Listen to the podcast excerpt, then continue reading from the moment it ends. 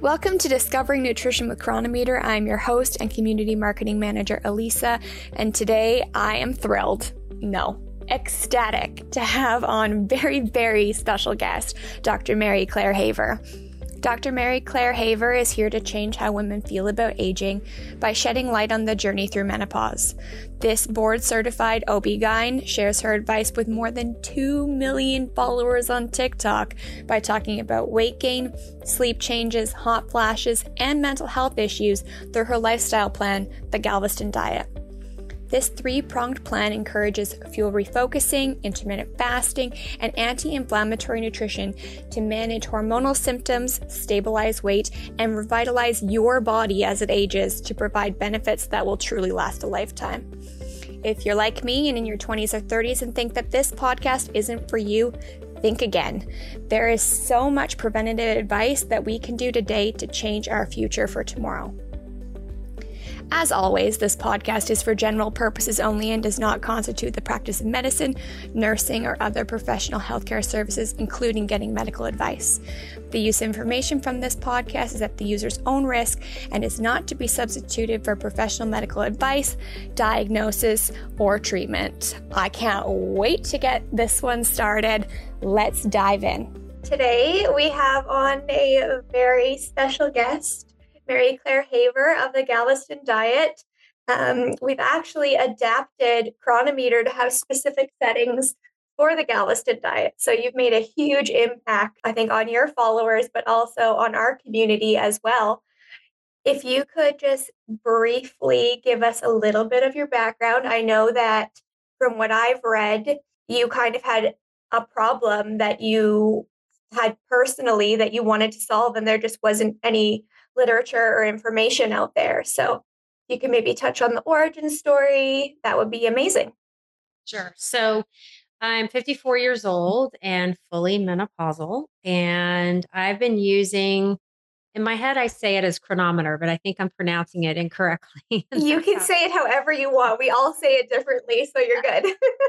I've been using this app to help me track my nutrition. Gosh, I want to say 2018, 2019, maybe. So, a little background about me I'm a board certified obstetrician gynecologist, and I live and work in outside of Houston, Texas. I live in Galveston, hence the name of the Galveston Diet.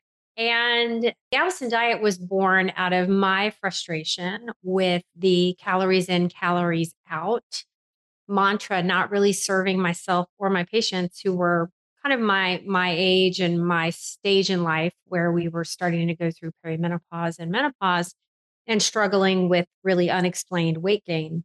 And very long story short, through my like research, I discovered lots of things I didn't understand previously because we weren't really taught anything about nutrition in mm-hmm. medical school, very little, other than like scurvy or rickets or things with severe, you know, vitamin deficiencies. But just kind of the day to day interactions of macro and micronutrients in our body and how that influences our health was really left out of it. And I joke that they had the Supreme Court definition of nutrition in medical school, like porn, you know it when you see it.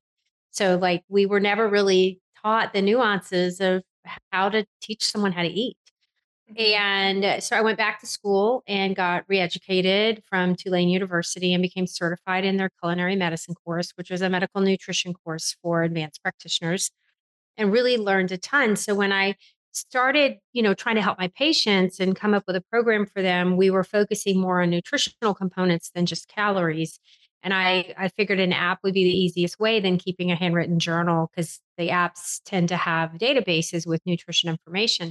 So then my daughter starts uh, undergrad and she's a nutrition science major. And she says, Mom, there's this great app that my professors recommend called Cronometer, and I think you should check it out. It has a really clean database and it was built not for fad diets, it was actually built for nutrition. I said, okay. And I was just immediately blown away by the quality of the information that was in cronometer and how flexible it was for me to be able to teach you know my my students and my patients utilizing it as a a tool such an important tool and um, just really high quality data that was coming out of it. Yeah i think it's interesting because i've worked here for five years and when i started i was just solely in the calorie tracking same kind of thing you know and i And then I learned about macronutrients because we have a nutrition scientist, Karen, on staff.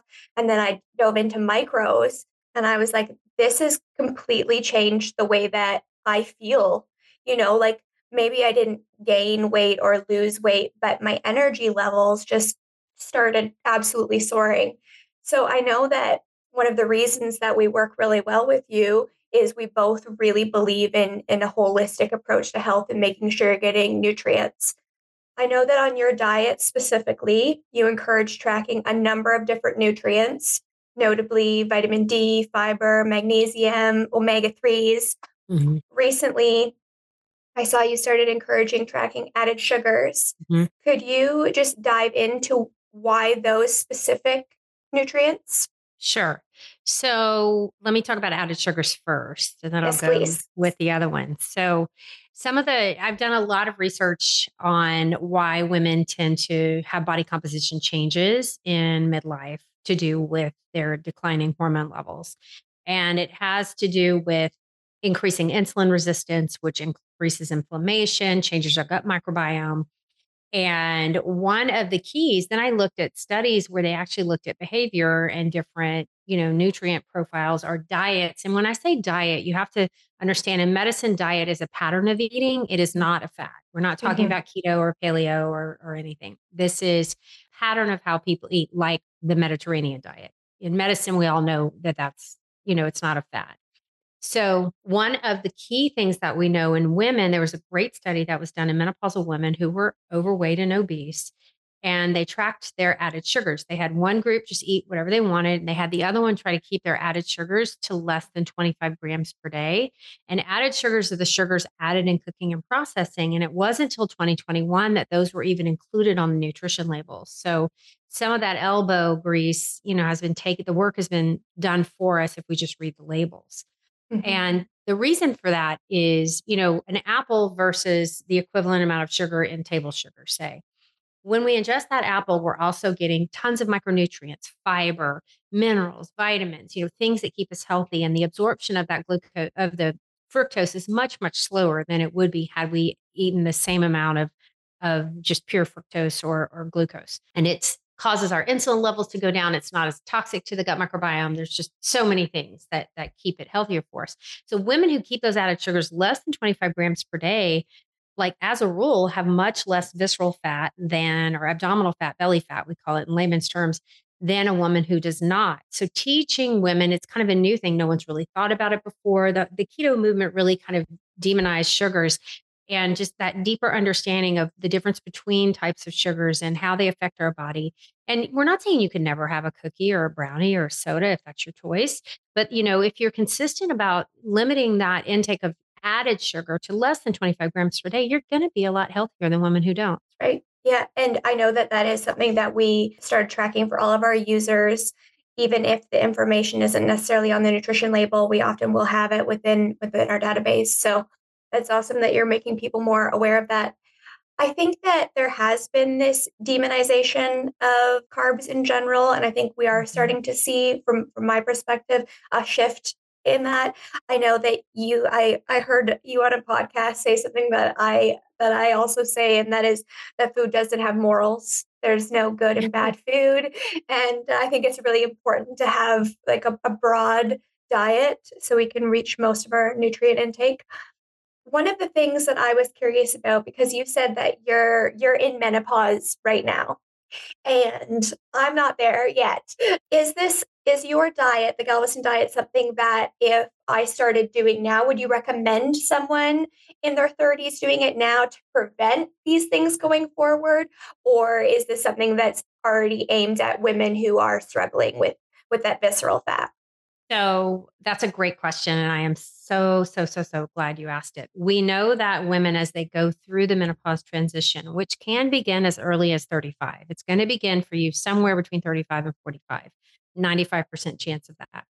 If you have these habits in place, a diet rich in magnesium, a diet rich in fiber, a diet low in added sugars, a diet low in pro inflammatory components, a diet high in anti inflammatory components, you are going to have you'll never not your your menopause is genetically and environmentally predetermined and 100% of us will go through it you can't get out of menopause at this point Okay. It's going to happen. But your, your, you, the way your body reacts to it, how your health changes is going to be dramatically different if you can get these principles adopted and just part of your daily habits on the front end. Yeah, they, they say one of my favorite quotes is uh, an ounce of prevention is worth a pound of cure. Pound of and cure. so and so Mhm. I was just wondering, you know, as someone who after listening to most of what you say, I'm like, this is probably something I should be paying attention to too soon. Are there any other things that you think would help ease the transition from perimenopause to menopause, or is it just really paying attention to your diet that you think is most important? So, exercise is incredibly important. Getting those exercise habits. Remember,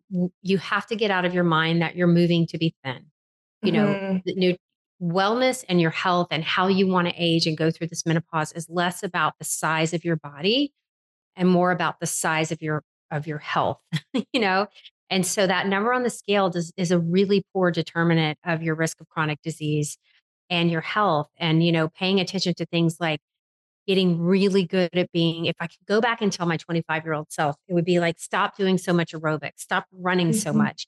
Pick up some weights. Focus on maintaining your muscle mass or even getting stronger because that muscle is going to determine so many things about your functionality your health your insulin resistance as you age. Let's get your stress relief under control figure out what's going to work for you get those habits locked in of self-care i mean this is not an option and if you get, you know, when we talk about menopause care, it's a toolkit. Nutrition is always first.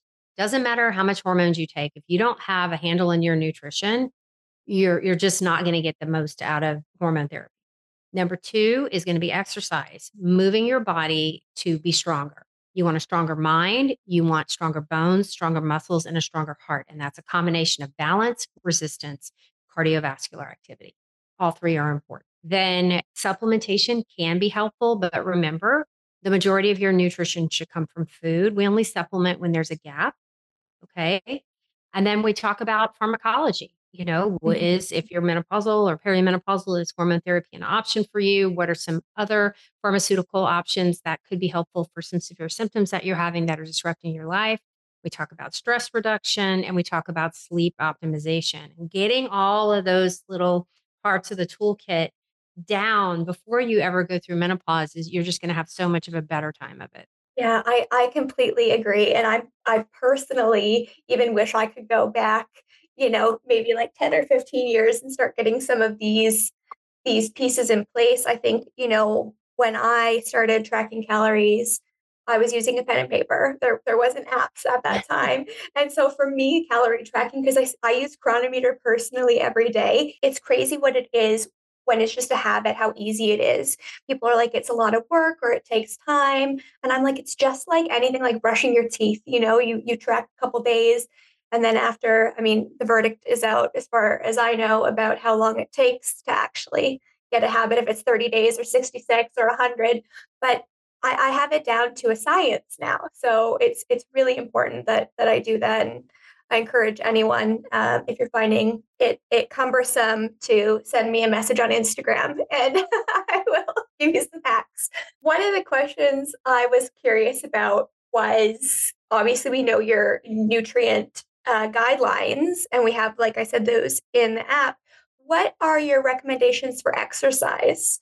Do you have specific recommendations about that? So I I don't have any training in do this many reps Mhm. or you know and how to proper you know I work out with a personal a certified personal trainer. So so I'm coming from it as someone who is not a CPT. And here's what I know. We know that zone 2 training which is the cardiovascular zone, the heartbeat basically where you're just below not being able to talk through a workout.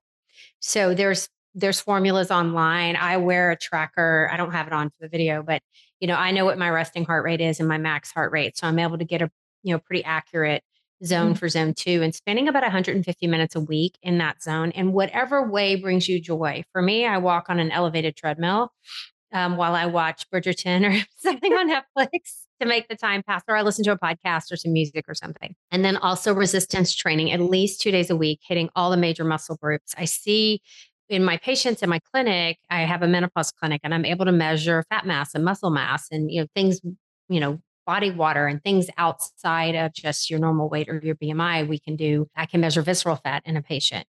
And so I can make specific nutritional recommendations around that. And so when I see that they have low muscle mass, we're going to try to spend more time doing resistance training because it's so important to have enough muscle mass to sustain you into your later years. I think that we're really seeing the importance of that, especially people consuming protein to, you know, uh, make sure that their their muscles are are well fed. That's something that I uh, also definitely need to start working on is some more strength training because I also just love running. I love the high that I get from the run and just being outdoors, and listening to music. But definitely, we're learning that that muscle is body armor. How do you find that recommendations change for say we have two kind of, of different women we have one who's into iron men you know she's out there absolutely training all the time versus a woman who's sedentary what are what are the guidelines are they are they different do you work with women who are going through mm-hmm. menopause mm-hmm. that are on more like still on, elite athletes yeah yes. i do and they're they're tough because there's a big psychological component when you're used to a certain level of health and then your hormone rug gets pulled out from under you and everything changes in your body and you think you can out exercise it and so that is a really emotional thing for a lot of athletes is the realization of they can't you can't outwork out this you can't out exercise it you can't out eat it. It doesn't matter how much money you have you know that it is going to change your body in ways that you never expected. So having them you know come to that realization and this is where when they're if they're still training at those elite levels i have to bring in a, someone who's who's a nutri you know someone with a registered dietitian who has expertise in this area because i don't know how to help them fuel for training i'm much better the majority of my patients are not elite athletes and you know i'm able with the with the athletes able to get them in get their measurements done give them nutrition, basic nutritional recommendations, but I am not qualified because their training schedule is so intense and they really need an expert in that area. That's awesome to consider. I just was, you know, I see all these these women that are um, in their mid forties that are just absolutely crushing out there, and I'm like, they look like they have, you know, seven to ten percent body fat, and I'm like, maybe they're doing something. Maybe they have like the secret sauce. But what from what you're saying we're all we're all just going to go through this. Mm-hmm. so what happens within the body that makes these changes anyway? Like if i'm eating the same diet at 25 that i'm at 45 what has changed that's making it like my body composition change anyway? Sure. No great question. So there are things that just the process of your ovaries shutting down and the loss of the net, the endogenous estrogen that you used to make every month that does to your body outside of just aging. Because sometimes it gets hard to untangle what is just getting older and what is specific to menopause. So we know that, and that the research right now is being done on why, how estrogen is affecting each of these organ systems. But what we see is through the menopause transition, regardless of what age you go through, an acceleration so that you kind of have a steady state weight gain the whole way through. But if you break open what is weight, but a measure of body water, body fat, and muscle mass, right? And so your fat deposition accelerates and your muscle mass loss accelerates. And so you're replacing muscle with fat and you're gaining a lot more fat on top of that. And we're trying to discover why this is happening. Now, we know that women who are given the option of hormone therapy and take it through the transition and early menopause don't have as much fat, new fat deposition as women who don't. And the research now is being done around why is this happening? That's very interesting. I'm Just out of curiosity, because I know that I've seen stuff like cool sculpting and the, have you heard, are you familiar with that? Mm-hmm. Is yeah. that is that something Spot that fat reduction? Yeah. Is that something that women could do to a- avoid this entirely, or is this? Um, so I've seen a lot of well, I'll just go get lipo or cool sculpting mm-hmm. or something. Mm-hmm. You know, the the problem with visceral fat, visceral is intra abdominal fat, and this is the fat that is deposited in and around our abdominal organs. So remember that cool sculpting or liposuction is for subcutaneous fat. That is the fat that's just under the skin, between the skin and the muscle. Okay. Right. You could take a knife and cut your leg open and you'd see the fat there. Right. Mhm. And so that is super easy to remove and actually one of the safest ways to do it. There is no other than an omentectomy with a cancer surgery. There's no one is doing any surgical removal of the visceral fat, and it's the visceral abdominal fat that we see get get massively deposited through perimenopause and into menopause. And this is the fat that is pro-inflammatory and linked to seven out of the top 10 causes of death in women. So I noticed that you speak quite a bit about inflammation. Mhm. Can you just explain what that is to people who might not be familiar with it? Sure. So I think most people are pretty familiar with the concept of acute inflammation, though you may not call it that. So if you twisted your ankle or you stubbed your toe or you got poked by a nail or something, your, your body, acute inflammation is required to keep us alive. And it is our body's um, way of wrapping itself around an invader to get rid of an, an injury. So, in when we do a mechanical injury like a arm, you break your arm or something, you know, your body, uh, cytokines and things are developed to like force blood to go to that area to get the white blood cells there to begin the healing process. And it kind of wraps itself around wherever the injury is. And in the uh, short term, it gets red and swollen and hot, hence acute inflammation. Um, if we get stung by a bee, if we, you know, get a cut that gets infected, you know, all the things that happen. It's all happened to all of us. Um, chronic inflammation is a little trickier.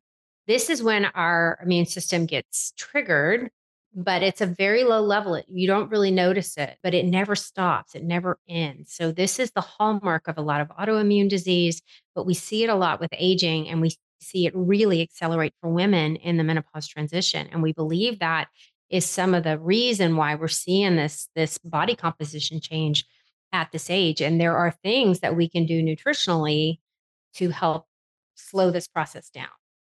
What are some of those things? So I alluded to one earlier, watching the amount of added sugars in your diet. Added sugars, not, you know, outside of moderation are very, very highly inflammatory for multiple reasons. They cause a rapid rise of glucose in the bloodstream, which causes a rapid rise of insulin, which is pro-inflammatory. Also, our gut doesn't like it. Our gut microbiome does not like that much sugar. Okay. It can mm-hmm. tolerate some, but you know, massive dumps of simple sugar are kind of toxic to the gut microbiome. And then the second is making sure you're getting enough fiber in your diet. So if you follow me on social media, we had a, uh, but right now we're up to about 110,000 people signed up for this belly fat challenge. Amazing. And, and with a free challenge where we just had people, you know, adopt some new behaviors that have been scientifically proven to decrease visceral fat and the pretty awesome to lead the challenge because it made me so good about my own habits. I'm human like the rest of us. And so Mhm. sharing sharing my own journey through this and tracking my own nutrition and showing people what I'm eating um, has been really fun. So so 25 grams or more of fiber in your diet per day um, has been feeds your gut microbiome, keeps your limits the rate at which glucose is absorbed into the bloodstream and sugars. Third is that t- type two um, zone two training.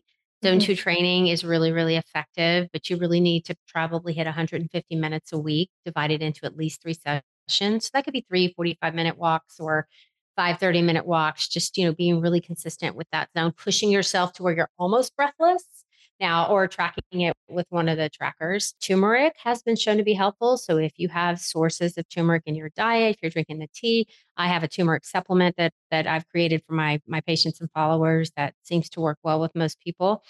Um, probiotics. So eating something rich in probiotics every day, yogurt, kimchi, miso, um, Chinese pickles, or a probiotic supplement ha- um, is also really helpful. And adequate sleep, lowering your cortisol levels. That was part of our challenge as well. So choosing some kind of an exercise for you that is stress reducing. And that looks like different things to different people. For me, I did meditation and journaling, um, which I'd fallen out of the habit of. So it was really nice to kind of get back into it and uh, get back into that practice. So I'm glad that you're ending on on that little bit because I did have a question about cortisol.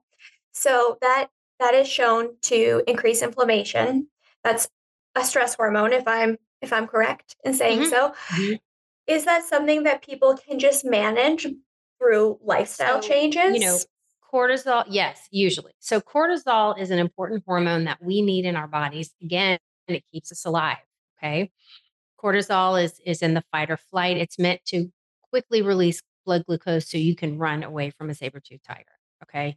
That's how we were genetically, you know, you need energy fast when you're hit with something you didn't see coming and you get this dump of adrenaline which then causes this massive release of blood stored glucose from our from our liver and so that you have the energy to get the hell out of whatever situation you need but because of you know i don't know pandemics and elections and the way we're living our lives overscheduled overhyped over everything we never get those cortisol levels to come down because of lifestyle and that is just slowly tearing away at our health and so doing things that you know put you in a better space, allow you to let go of those thoughts and fears for however long, getting off of social media, picking up a book, reading a uplifting book or, or listening to a podcast, whatever, whatever, whatever that looks like for you. You know, um, for me, it was um, putting up some boundaries, even with my own family, mm-hmm.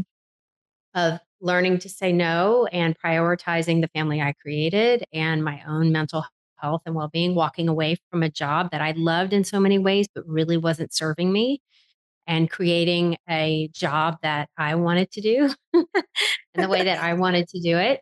So um, that was really powerful for me. I think that women especially struggle with this guilt about self-care that that's my experience and, and and watching as well and on a podcast I'm not sure which one it was, but you likened self care to putting on your own oxygen mask first in like an airplane situation. And I was just like, yes, because we are programmed to just, you know, fulfill other people's needs first. And self care is often like, oh, is that selfish? And I always think like, I need to do my best by me to give my best to anybody else, right? And so I, I, just took me a long time to come to mm-hmm. that realization. I mean, I look at my husband, I mean, greatest dad, father, you know, would do it again. But, you know, like he takes a nap and never apologizes for it or thinks anything. If he's tired, he lays down. He, you know, always would like pack his own bag while I'm frantically trying to get the kid. I have two daughters. So like it kind of fell onto me for no mm-hmm. reason. If I would have asked him to do it, he would have done it. But it like just the societal roles that we had Mm-hmm. Um, of that's my job. Now he has his jobs, trust me, and things I don't like to do. so you know, every every relationship has a division of labor. so you know, we've with all of the the awareness now on social media about norms and gender and societal roles, it's really he and I've had a, some fun conversations about you know sharing some of the burden and so um, with each other's with each other's roles and it's been really fun and positive at our house I love that. I think that it just feels so good. You know, like after I come back from a run or a hike or an adventure, I just feel so much better. I'm like, everyone is getting the best of me because I went and did something for myself. And that's actually not not selfish at all. I'm just curious. I wasn't planning on asking this question, but I have to. Your Instagram and TikTok, you are an absolute sensation, which has been really cool. Like to obviously we we caught wind of you um when you were already, you know, a, a pretty big deal, but watching you just like skyrocket and take over your mention everywhere, is that not so stressful? Like you have people in place, obviously, but you know, when you live your life on social media, you know, I've had to take a step back and be careful. And my daughters really encouraged me to get on TikTok. And who knew mm-hmm. that, that that it would explode and it kind of freaks them out when i get recognized in public or people stop me places and my husband he gets a kick out of it it happens all the time now you know and but you have to remember when i'm recording those things i'm alone in a room with my phone yeah. there's no audience i'm not performing for anyone and half the stuff i do doesn't ever no one ever sees it you know it's just this random video so you just have to take it with a grain of salt mm-hmm. and yes, you can so get wrapped up in it and allow it to affect your psyche. I've been victim of that multiple times, but I've just had to learn to put it down.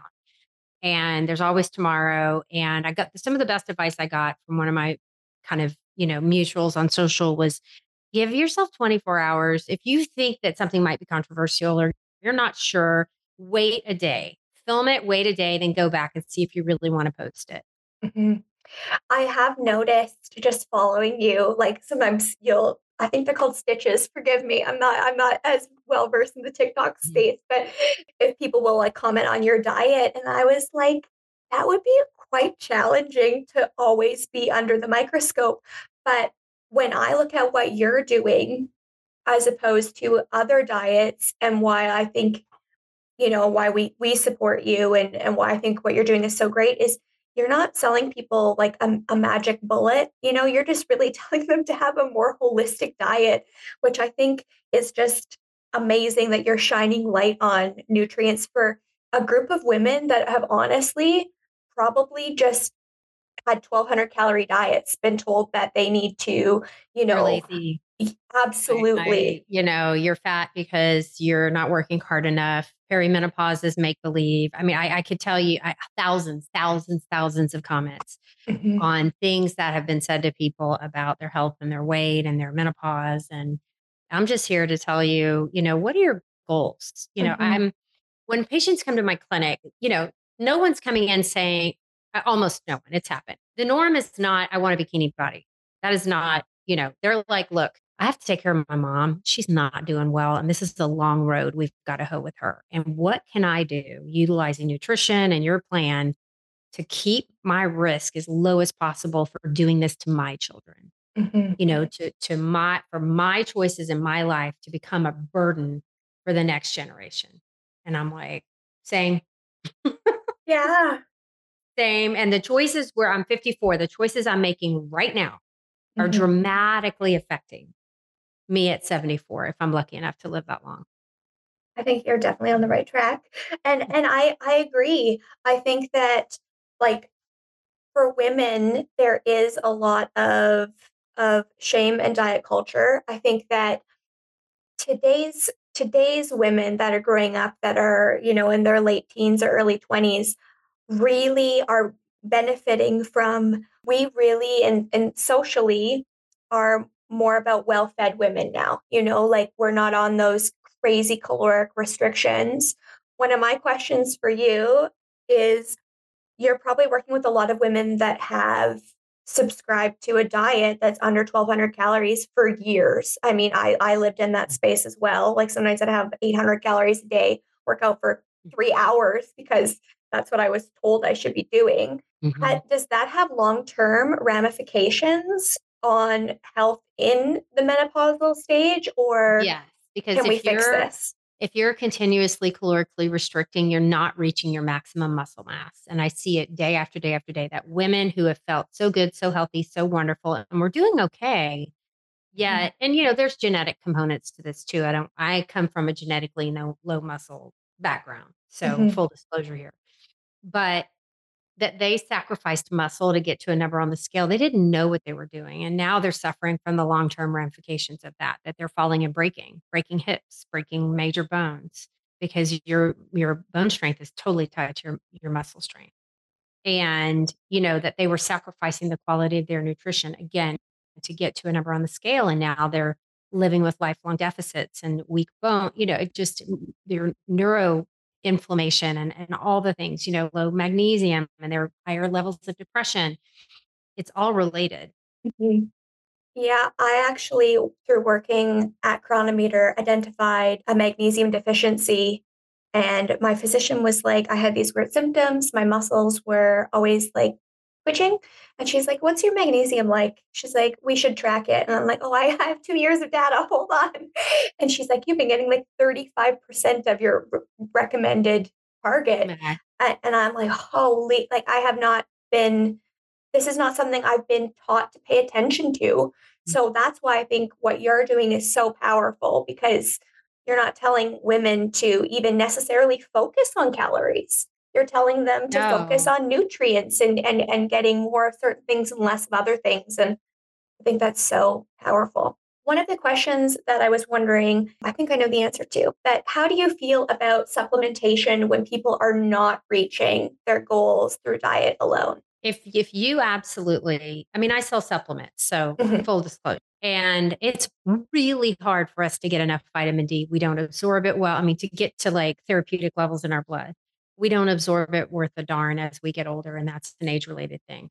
we are not going out in the sun, rightly so, to protect ourselves from skin cancer. You know, the sources of vitamin D, and we're not eating a lot of foods rich in vitamin D naturally. So that's a really tough one. So I pretty much recommend blanket supplementation with that. The average American woman only gets about 12 grams of fiber in her diet per day. That's not even half what we really mm-hmm. should be getting for optimal health. And so for a lot of women, it's really tough. So often I'll recommend a fiber supplement while they work on trying to, you know, develop some new habits and routines to get the, the fiber up naturally in their diet. Turmeric is not something a lot of Western culture people have a lot of. You know, if you don't know how to cook with turmeric or you don't enjoy the teas, a turmeric supplement, especially in menopause, can be helpful. Um, and so I just advise patients track what you're eating for a week or two and just see which nutrients are not coming close to the recommended daily amounts, you know, and then see if you can you change your diet a bit to add in X, Y, and Z to lift you up to that level. Then, you know, but don't go under the fallacy that you can just screw it. I'm going to eat what I eat and handle and have a handful of supplements and, and call it a day. That's not how nutrition works. You must focus on the foods, and then we supplement the gaps. I love that. And Cronometer can help you identify those things. Yeah. One of the other things that you've touched on is the importance of sleep. We did a sleep month here at Cronometer two months ago. We had on Dr. Rebecca Robbins. She was absolutely sensational. Her voice, I, I, asked her to uh, read me bedtime stories because it was so wonderful. What have you found on a personal note with sleep? What do you recommend? Let's hear it. So, I have never been a good napper. You know, like my husband can sleep every movie we've ever been to, every plane flight, he's out like that. and why I picked OBGYN as a specialty when I cannot nap, you know, is beyond me. But I'm not doing those hours anymore. so life is better. And I've noticed that since I'm not having the sleep disruption chronically from delivering babies, now my patterns of sleep had gotten better. But my menopause severely disrupted my sleep. It was horrible. And I was a walking zombie. And so it took months, it took HRT, sleep hygiene, and actually I take magnesium L-threonate every night to help me with sleep. Now my levels are therapeutic, but it sometimes the supplement can actually be medicinal, meaning a super physiologic dose can be helpful you know, in moderation. And so mag L-threonate has been shown to cross the blood-brain barrier better than most mag supplements and has been shown to be helpful in sleep as well as SSRI resistant depression. Is sleep one of the things that you noticed as a as a sign of perimenopause and, and menopause? Yes. So that was one of the first signs that something wasn't right the hot flashes and disrupted sleep. I mean, and and even when the hot flashes got under control, I still had trouble maintaining a good level of sleep. Now, I do wear one of the sleep rings um, that tracks my sleep. I, this is an Oura, and it's really helped me with sleep hygiene, being more mm-hmm. aware. It's really cut down on my alcohol consumption, and oh. so uh, since menopause, more than one glass of wine within two hours of bedtime, forget it. If I if. I go for that second glass, I am making a conscious effort to sabotage my own sleep. There's no way around it. That was I I wore an Oura ring for years. I actually don't drink alcohol, um, but maybe once a year I will. And I was like, oh my goodness, if I did this all of the time, I would never sleep.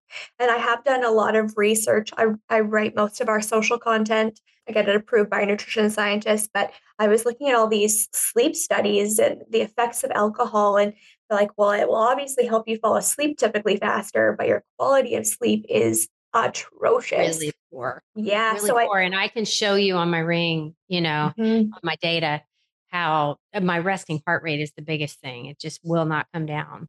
And that was exactly it for me too. My resting heart rate in sleep is normally between like 45 to 50 beats a minute.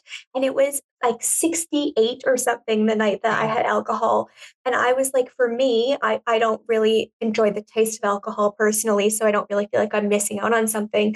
I'm like, I have this science here that is showing me why I should not do this and i'm mm-hmm. like this this is this is why because i i, I do like want to feel well rested so mm-hmm. sleep was one of the things that you noticed first is that mm-hmm. across the board for most women like what are the symptoms that women will experience that will let them know they're they're coming into perimenopause you know all women's periods will stop eventually but you mm-hmm. could have anything in between.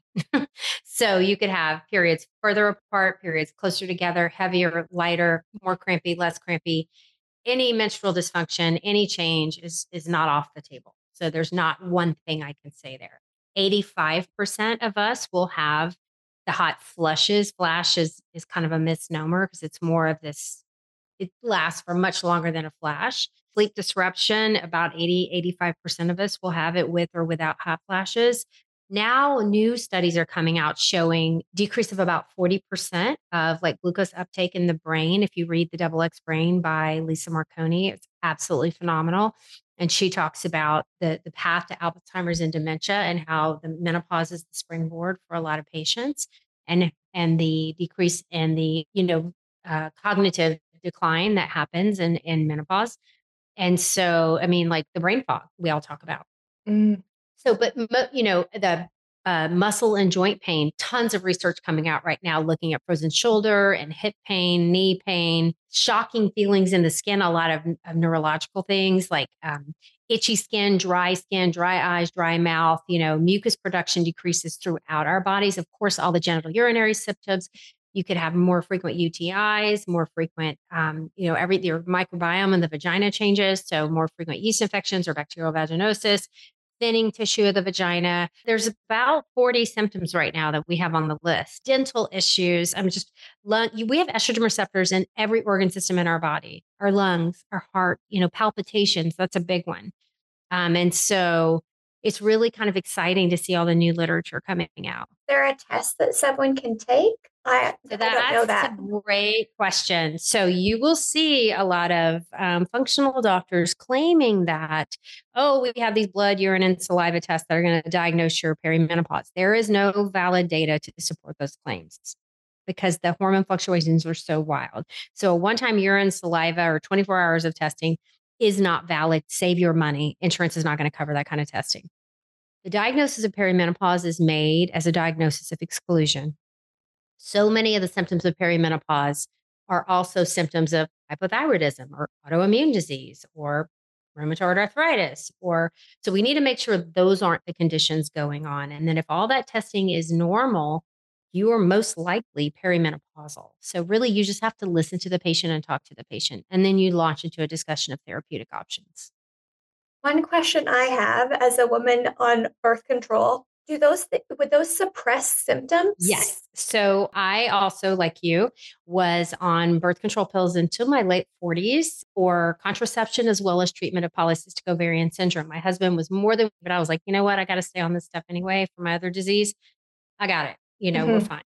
And if you know if i got pregnant accidentally we would have welcomed another baby but it never happened for us. So so then most of my perimenopause was treated. And so, mm. quite often in early perimenopause, a low dose birth control pill is a very reasonable option for the patient. So, some people might, if, if they're already doing that, would their symptoms be suppressed and they might not even know that most of their symptoms will most likely be suppressed now not to say when we lose that baseline ovarian estradiol production that you may have some, but, but the symptoms tend to be much milder and much less noticeable. One of the other questions I have is about a hysterectomy, a woman getting a hysterectomy at an early age.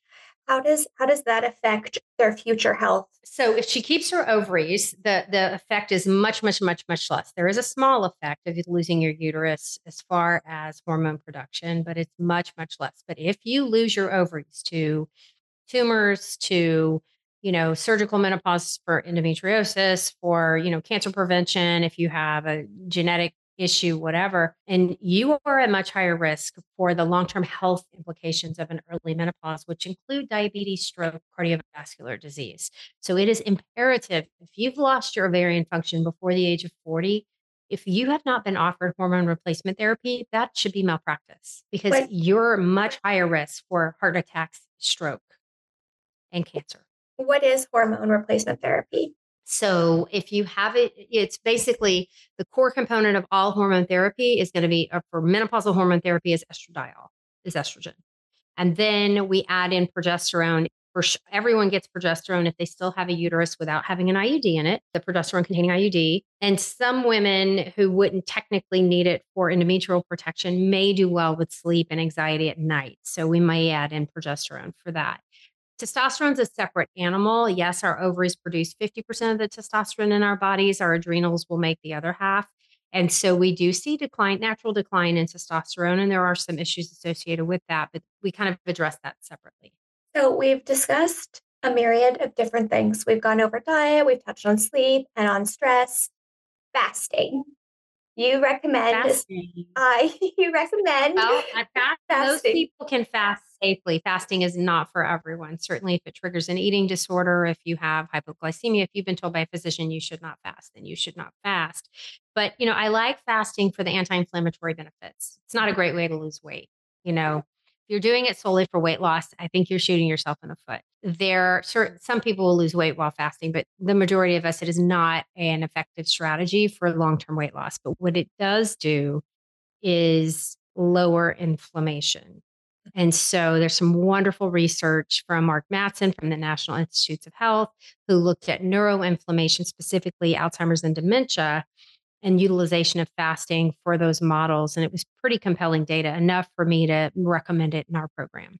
What is considered a fast? What what window do we have to get to in order for it to be fasting? Period of time, yeah. So at least 12 hours mm-hmm. is considered to be when you'll start see the benefit. And it gets a little tough to get all the nutrition. If you go over 16 hours, it gets really hard to consistently get enough nutrition. You basically have to be eating nonstop for those six, four hours. So there's raging debate over this, but you know, I like to teach sustainable habits for the long term rather than quick fixes. And so I like a 16 8, you know, mm-hmm. or a a 1410 it seems to be something that most people can do with minimal disruption to their schedule they still get their family time and meal time and it's something they feel empowered to do i think it's fasting is just so off and on that it's very easy to to do it. I I myself has have fasted. I usually do like this 16 and 8 as well. And I'm like, I hit my fasting timer on cronometer. I'm like, done for the day. You know what I mean? It's just it's very easy because it's it is all or nothing, which works for some people. But again, making sure that these habits are sustainable is really what we're all about as well because fads will come and go. You know, I don't want to be gaining and losing the same 10 pounds, which for me, that was uh, something I was, I, I have tried every single diet under the sun until I started working at Cronometer. And I, it was the same, like I, I, I say, I've probably lost over 100 pounds in my life. And that's this, this, the same 10, honestly, on again, off again. What else do you, do you have any other recommendations about any other facets of health that could help people? Do you find that people are more likely to see positive changes when they are tracking. If there was only one change people were willing to make what would what would you tell them they fiber. should fiber first? That make sure that they're getting fiber first i think is what i've seen at least in our followers and the challenge of something that they never thought about that they what an impact it had on their health how good they felt and how it led to other behaviors um, mm-hmm. So if you're just going to do one thing, track your fiber intake for a couple weeks and then work to try to get it up to 25 grams per day. I think baby steps also help sustainability. A lot of us just want something, we want it now. We don't take mm-hmm. the individual steps. We want to race right up the staircase. But I think in order for things to be sustainable, it's taking one habit, implementing it, becoming comfortable with it, and then moving on to the next. Agree. On your uh, social side, how does it feel to change so many lives? Because I went through your testimonials. You're changing lives for the better in now, like you said, that there was a hundred over hundred thousand people signed up for your challenge. Like, how, how does that feel? It's kind of surreal. And I remember like watching the people up how they were giving us their email because we would email them the directions to the to the challenge and just waking up to like another 10,000, another 10,000 and just being like, "Oh my god, like people really are out there listening." And yes, we get feedback, but I'm just as human as everybody else. Not every comment is positive or you'll mm-hmm. get someone who's just wanting to tear you down because that's what they do or you know, and so it is a wonderful thing knowing that. I said that to my husband. I got a really beautiful comment last night and I read it to him. I was like, it's so nice to know that I actually make a difference some days. And he, he looked at me in bed and he goes, if you don't think you're out there changing lives, what the hell are you doing? you know? Well, and so you just lose sight of it. You know, you just, you know, you're, you just lose sight. There's real people out there because really so much of what I do is just talking to my phone alone. but but but it's it's working for so many people and we see it. We're like we'll see us you know a spike in users and we're like mary claire must have mentioned us somewhere today. We're like is there a new galveston post somewhere? Because our traffic just went up and i think for me um, it's obviously on a less direct and uh, scale but when I started at Cronometer, I think there was 1.5 million users, and now we're approaching 8 million users. And I just think like it's obviously awesome to help people lose weight and that kind of thing. But when I hear success success stories, sorry about people's real health changing, you know, I get to read all of our app reviews. I read every single Instagram comment, message. I'm like, we are actually helping people live better. And that for me is so much more important than fitting into a pair of jeans or or whatever. We're helping mm-hmm. people hopefully live healthier, happier, longer lives. And that's why I love my job. So I hope that you feel the same way about yours. okay, I think that we uh, got it. I'm I'm so grateful that you were here, Mary Claire. Thank you so much for making time. Uh, this has been so wonderful for me on a personal level. I feel like I've learned a lot, and hopefully our our listeners have too. Where can people find you everywhere? So if you go to galvestondiet.com, that is our website. It has links to all our social media. I'm on TikTok and Instagram as Dr. Mary Claire, D R M A R Y C L A I R E, and everywhere else as the Galveston Diet. That is amazing. Hopefully, our users will uh, subscribe. For the people that are listening that use the app and they want to try the Galveston diet, we actually have settings that are already in there. So you can just go to your settings menu, toggle on the Galveston diet, and then the, the preset macros and micronutrient recommendations that Mary Claire recommends are automatically there. So perfect. Thanks so much for your time. Have a great day. Bye. What a powerful episode of the podcast. Thank you so much for being here, Dr. Mary Claire. I feel like I learned so much that's going to benefit my own health in the future. And to our listeners, I really hope that you did too. If you like this episode, make sure that you subscribe or check out our previous episodes, and we'll see you next time.